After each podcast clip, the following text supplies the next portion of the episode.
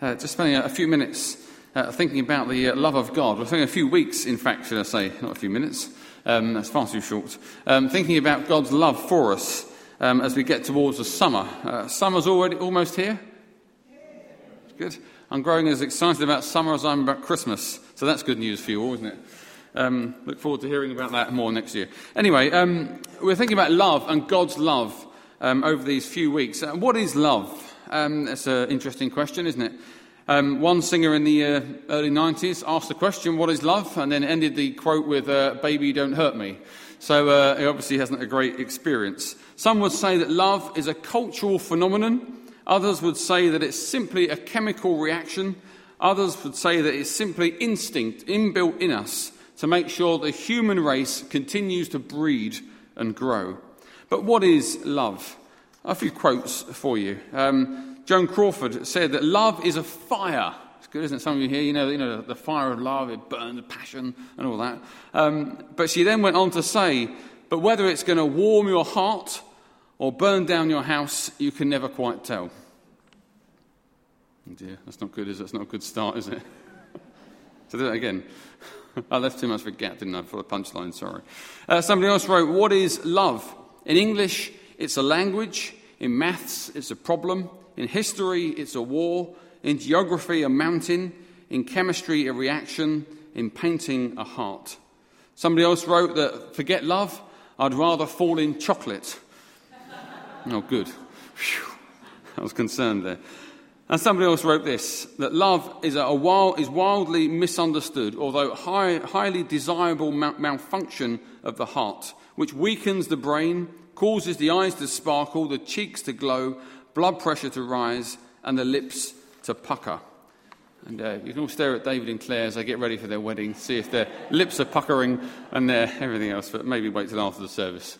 Um, but most people would answer love is simply an emotion. But that's not quite correct, is it? Love isn't quite just an emotion, is it? Because real love, proper love, is only really love when that emotion becomes an action, when that emotion is expressed tangibly in an action. I've heard uh, many a husband uh, comment, I don't need to tell my wife that I love her. I don't need to buy her flowers. I don't need to be romantic and all that sort of stuff. She knows deep down. Lucky lady. Perhaps. But so often people say, I don't need to show love. But actually, you do. Because real love isn't love, until it's expressed in action. Until now, our series, we've seen two things about the love of God.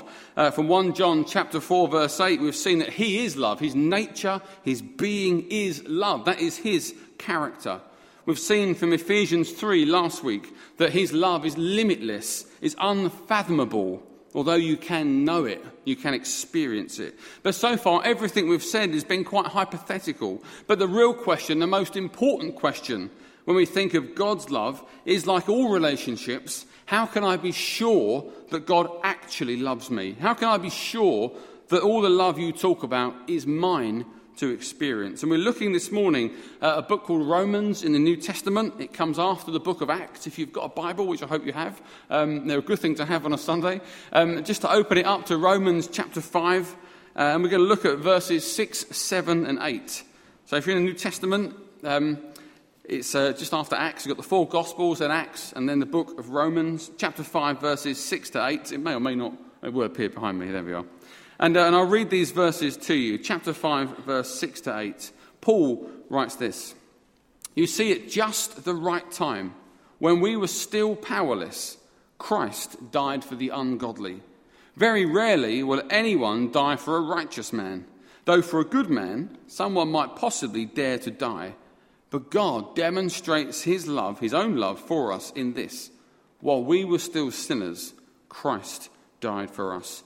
Now, uh, Romans, if you've never read it, is a great book.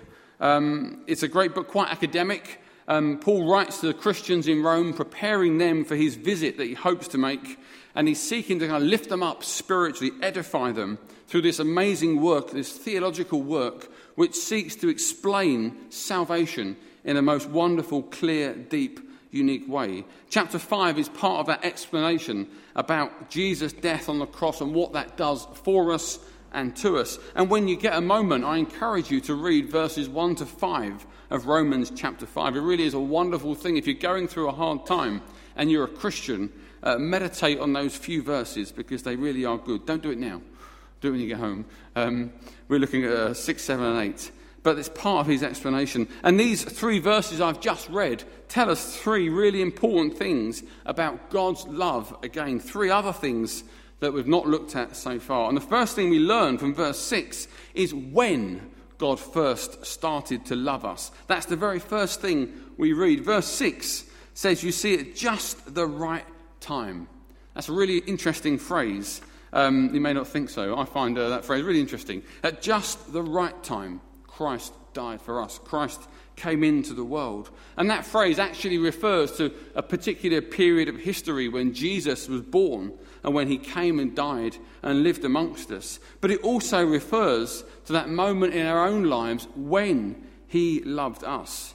And some of you here this morning, uh, maybe you're just beginning to discover the love of God in Jesus Christ. Maybe you don't know anything about it, but there's something about being here this morning that's touched your heart. Or maybe you're asking big questions and you're thinking, is there a God? Does he love me? Well, maybe it's no coincidence that you're here this morning. Maybe it's no coincidence that those questions and this building, this service have come together at the same time. Because God enters our life at just the right time. I became a Christian at just the right time, at 11 years old. I needed my, my Saviour in all the years that followed. I need Him now, but it was just at the right time. And maybe this morning it's just the right time for you to take that step and ask Jesus into your life and actually know the love of God yourself. Don't put him off. Don't put him off until the wrong time, because now may well be the right time. So he elaborates in verse 6, Paul. He says, At the right time, when we were still powerless, Christ died for the ungodly. And this verse here is really important because it tells us that when we were both ungodly and powerless to be anything else, God loved us. That word ungodly isn't just a, an old fashioned way of describing Christians or non Christians, that we're all the godly ones and they're all the ungodly ones. It's not simply a, a way of characterizing people. The word ungodly refers to a time in our lives when we were totally anti God. Um, in chapter 8, verse 7, um, we read this word. These, these verses, this verse even. Uh, the sinful mind is hostile to God. It does not submit to God's law, nor can it do so. In Colossians chapter 1, verse 21, I'll see if Gavin's going to beat me. Uh, there we are. It says, And you, being in time past alienated and enemies in your mind in all your evil works. And so we know that before we knew Jesus Christ, we were ungodly. And that didn't just mean sinful, it meant actually being anti God, actually being against his ways. And you may not feel it, but you know if you're ungodly because you don't want to worship him, you don't want to submit to him. And the point about that is that this ungodly state means it actually talks about having no reverence towards God, or actually having a heart that condemns him, condemns the things of God. And you meet people, don't you, that will say, God, what a load of old rubbish. Who wants to believe in some God in the sky that lets wars happen and disease happen? What sort of God is that? They're condemning him. They're saying, I could do a better job. He's rubbish. If there is a God, he's not a very good one. A few months ago, uh, you may have uh, seen a clip of Stephen Fry. He was asked a, a, a question if you were to meet God face to face, what would you say to him? I want to play you a really short clip because everything he's about to say kind of sums up uh, what this word ungodly means this anti God, this condemning God. So just watch this for about a minute. Oscar believed in as he died, in spite of your protestations. Suppose it's all true, mm. and you walk up to the pearly gates and you are confronted by God. What will Stephen Fry say to him, her, or it? I will basically, what's known as theodicy, I think. I, I'll say, bone cancer in children? What's that about? How dare you? How dare you create a world in which there is such misery that is not our fault? It's not right. It's utterly, utterly evil. Why should I respect a capricious, mean minded, stupid God who creates a world which is so full of injustice and pain? That's what I'd say. And you think you're going to get in no, that? But I wouldn't want to. I wouldn't want to get in on his terms. They're wrong. Now, if I died and it was, it was Pluto, Hades, and if it was the 12 Greek gods, then I would have more truck with it because the Greeks were, they didn't pretend not to be human in their appetites and in their capriciousness and in their unreasonableness. They didn't present themselves as being all seeing, all wise, all kind, all beneficent. Because the God who created this universe, if it was created by God, is quite clearly a maniac, utter maniac, totally selfish. Totally, we have to spend our life on our knees thanking him? What kind of God would do that? Yes, the world is very splendid, but it also has in it insects whose whole life cycle. I'll stop it there. He goes on and on. He gets more and more angry. And the reason I show you that, um, and it's easy as a Christian to condemn Stephen Fry, and I do not condemn Stephen Fry one tiny bit. But that heart that he has at this precise moment in his life, that he's only too happy to express, is actually to a lesser or greater degree the one we all had before we first met Jesus Christ. Paul writes in these verses, actually, that when or if we have a venomous hatred of God, or even a passionate condemnation of Him, like Stephen Fry does, He still loves us. He loves Stephen Fry, and so should we. Um, uh, just think about that for a minute. As Stephen Fry said those terrible words about God, quite uh, firing straight from the hip, as he uttered those words of passionate condemnation about a stupid maniac God, at that precise moment in the eyes of eternity, Christ was hanging on a cross for Stephen Fry. God, as he said those words, was passionately loving that man, desperate for his salvation, desperate for his redemption, desperate that he could call him son, child, and enter his family and find forgiveness and love. That's how God loves, we discover from Romans chapter 5. While we were still powerless, while we were enemies of God and didn't want to be anything else but he still loved us. And this is absolutely awesome that God actually loves his enemies. He doesn't, it doesn't mean that sin goes unpunished, but it means that right up until that final moment when it's too late to ask Jesus into your life and be saved for eternity, up until that final moment of death, it means that the very worst person on this planet is loved by God. And it's absolutely crazy. It's absolutely obscene. How could you love someone that despised you? How could you love someone that clearly hates you? No person in their right mind would do it. And as Paul goes on in verse 7, he makes this very clear point. He says in verse 7 that, you know, in the world we might die for someone who was good, who was decent, who deserved it, but you wouldn't die for your enemies. He says, Very rarely will anyone die for a righteous man, though for a good man someone might possibly dare to die. But God uh, demonstrated his own love for us. While we were still sinners, Christ died for us. You see, human self sacrifice so often determined needs an intrinsic worth in its object. I would die for my children, my wife, my friends. Why? because they mean something to me. There's something in them that makes me want to respond with love and sacrifice. But I would not die for my enemies, nor would you. Of course, you wouldn't. It's crazy. But God died for his enemies. God loved his enemies. God loves people that hate him. God so loved the world, he gave his one and only Son, that whoever believe in him may not die but have everlasting life. With God's love, there is no prior demand Oh, not even basic goodness. His love, Christ's death, transcends all other human sacrifice. You see, God doesn't love you because of anything in you. God loves you despite everything in you. He loved you before the world was made. He loved you long before you even thought about loving Him. And He loves you with an everlasting, eternal love. And some of you here this morning will feel unloved some of you here this morning will feel lonely. Some of you here this morning will wonder if anyone's ever going to fill that gap again. Well, let me tell you right here, right now, you need to experience the love of the Almighty God because it is ridiculously amazing. Because it starts where no one else would ever dream of start to love you. He loves you even if you hated him or if you hate him. God's love is life changing. Zephaniah chapter 3, verse 17 says, The Lord your God is in your midst, a mighty one who will save. He will rejoice over you with gladness. He will quiet you by his love. He will exalt over you with loud singing. 1 Peter chapter 5 verse 6 and 7 says, "Humble yourselves therefore under the mighty hand of God, so that at the proper time he may exalt you, casting all your anxieties onto him because he cares for you. He loves you."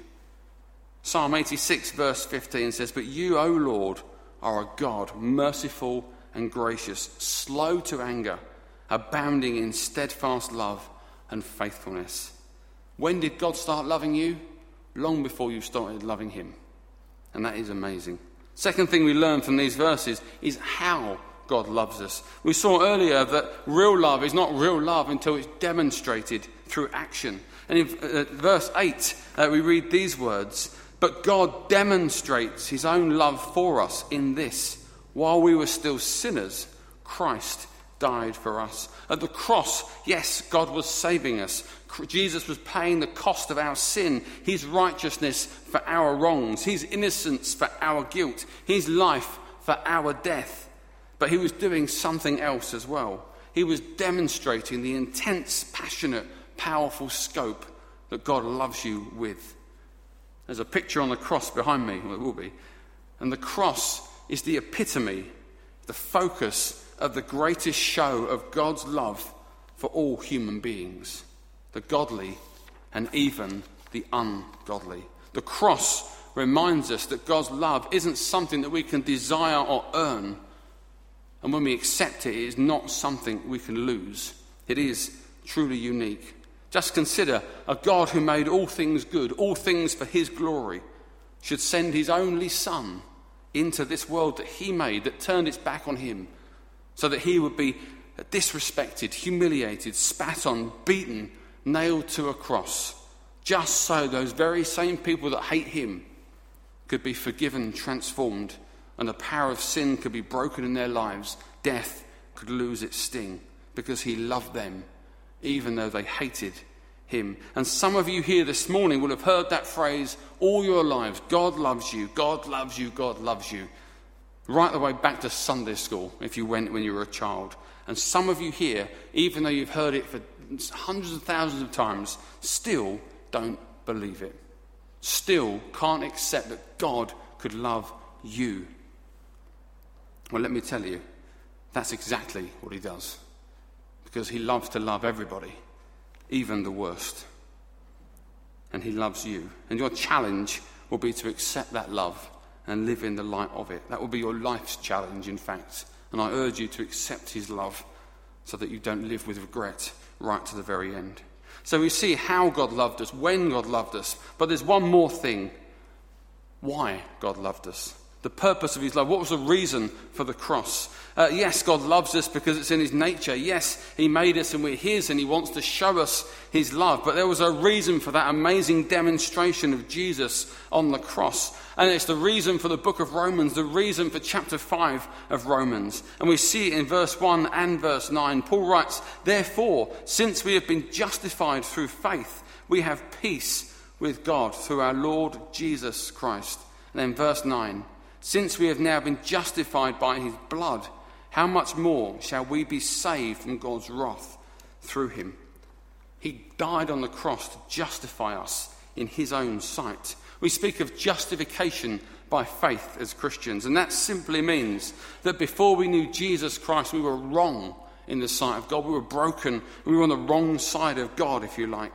But when we became Christians and accepted Jesus by faith, we were made right and righteous in the sight of God. We were justified before God. And the reason God demonstrated his love for us on the cross wasn't just because he really, really, really loves us, but it's because he really, really, really wants to change us from that position of powerlessness and ungodliness to righteousness and wholeness. You see, the purpose of God's love is to change and transform, to give eternal life, forgiveness, and hope.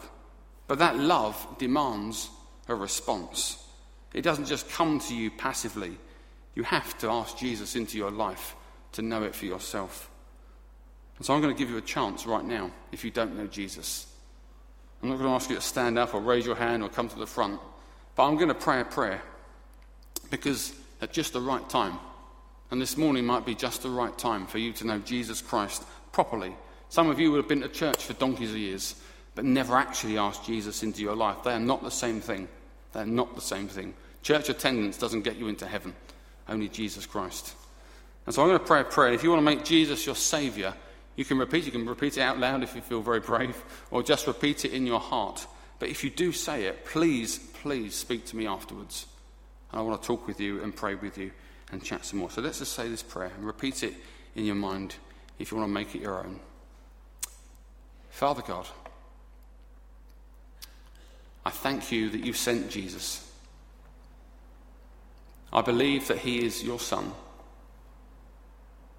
I believe that he died on the cross for my sin. I believe that he rose again on the third day. I believe that he is alive. Lord, forgive me for all the things I've done that are wrong. And I want to invite Jesus to be my Saviour this morning. Be my King. Be my God. Let me know your love and be Lord of my life. Amen. If you prayed that, please come and speak to me afterwards because it's the beginning of an amazing journey where you will discover just how much God loves you and how life changing it really is. And so we finish. Two challenges. We talk of God's love, but let me just give you two challenges this morning. The first is to believe. Uh, some of you this morning, I want you to do one thing this week, one very simple thing. I want you to go home and type out Romans chapter 5, verse 8. But God demonstrates his own love for us in this. While we were still sinners, Christ died for us. And some of you here this morning that struggle with knowing that God loves you, I want you to print that out Put it in your Bible, put it on the fridge, put it in the bathroom mirror, put it anywhere that you look at every day. And before you go off to work or school or the Haley Centre or for a walk or whatever you're doing this week, say that out loud and say to yourself, I believe that.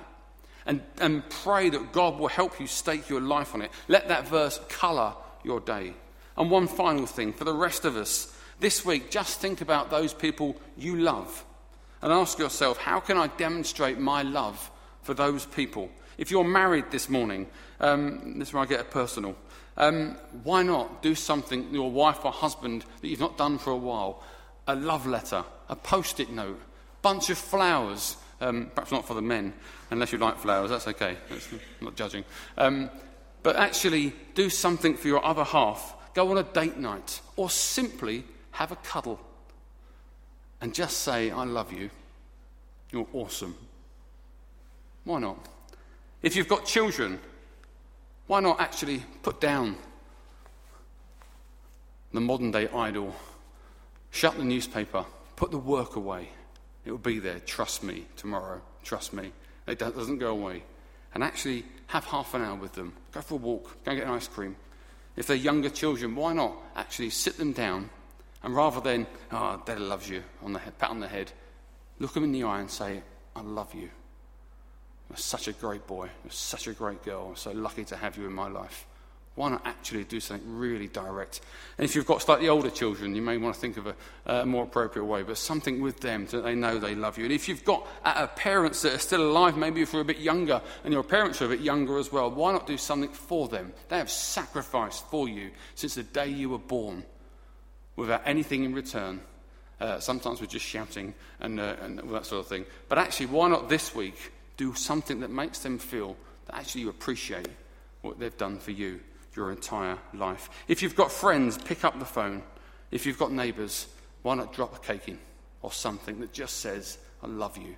Demonstrate your love. And one final challenge for every single one of us do not spend this week only loving your friends.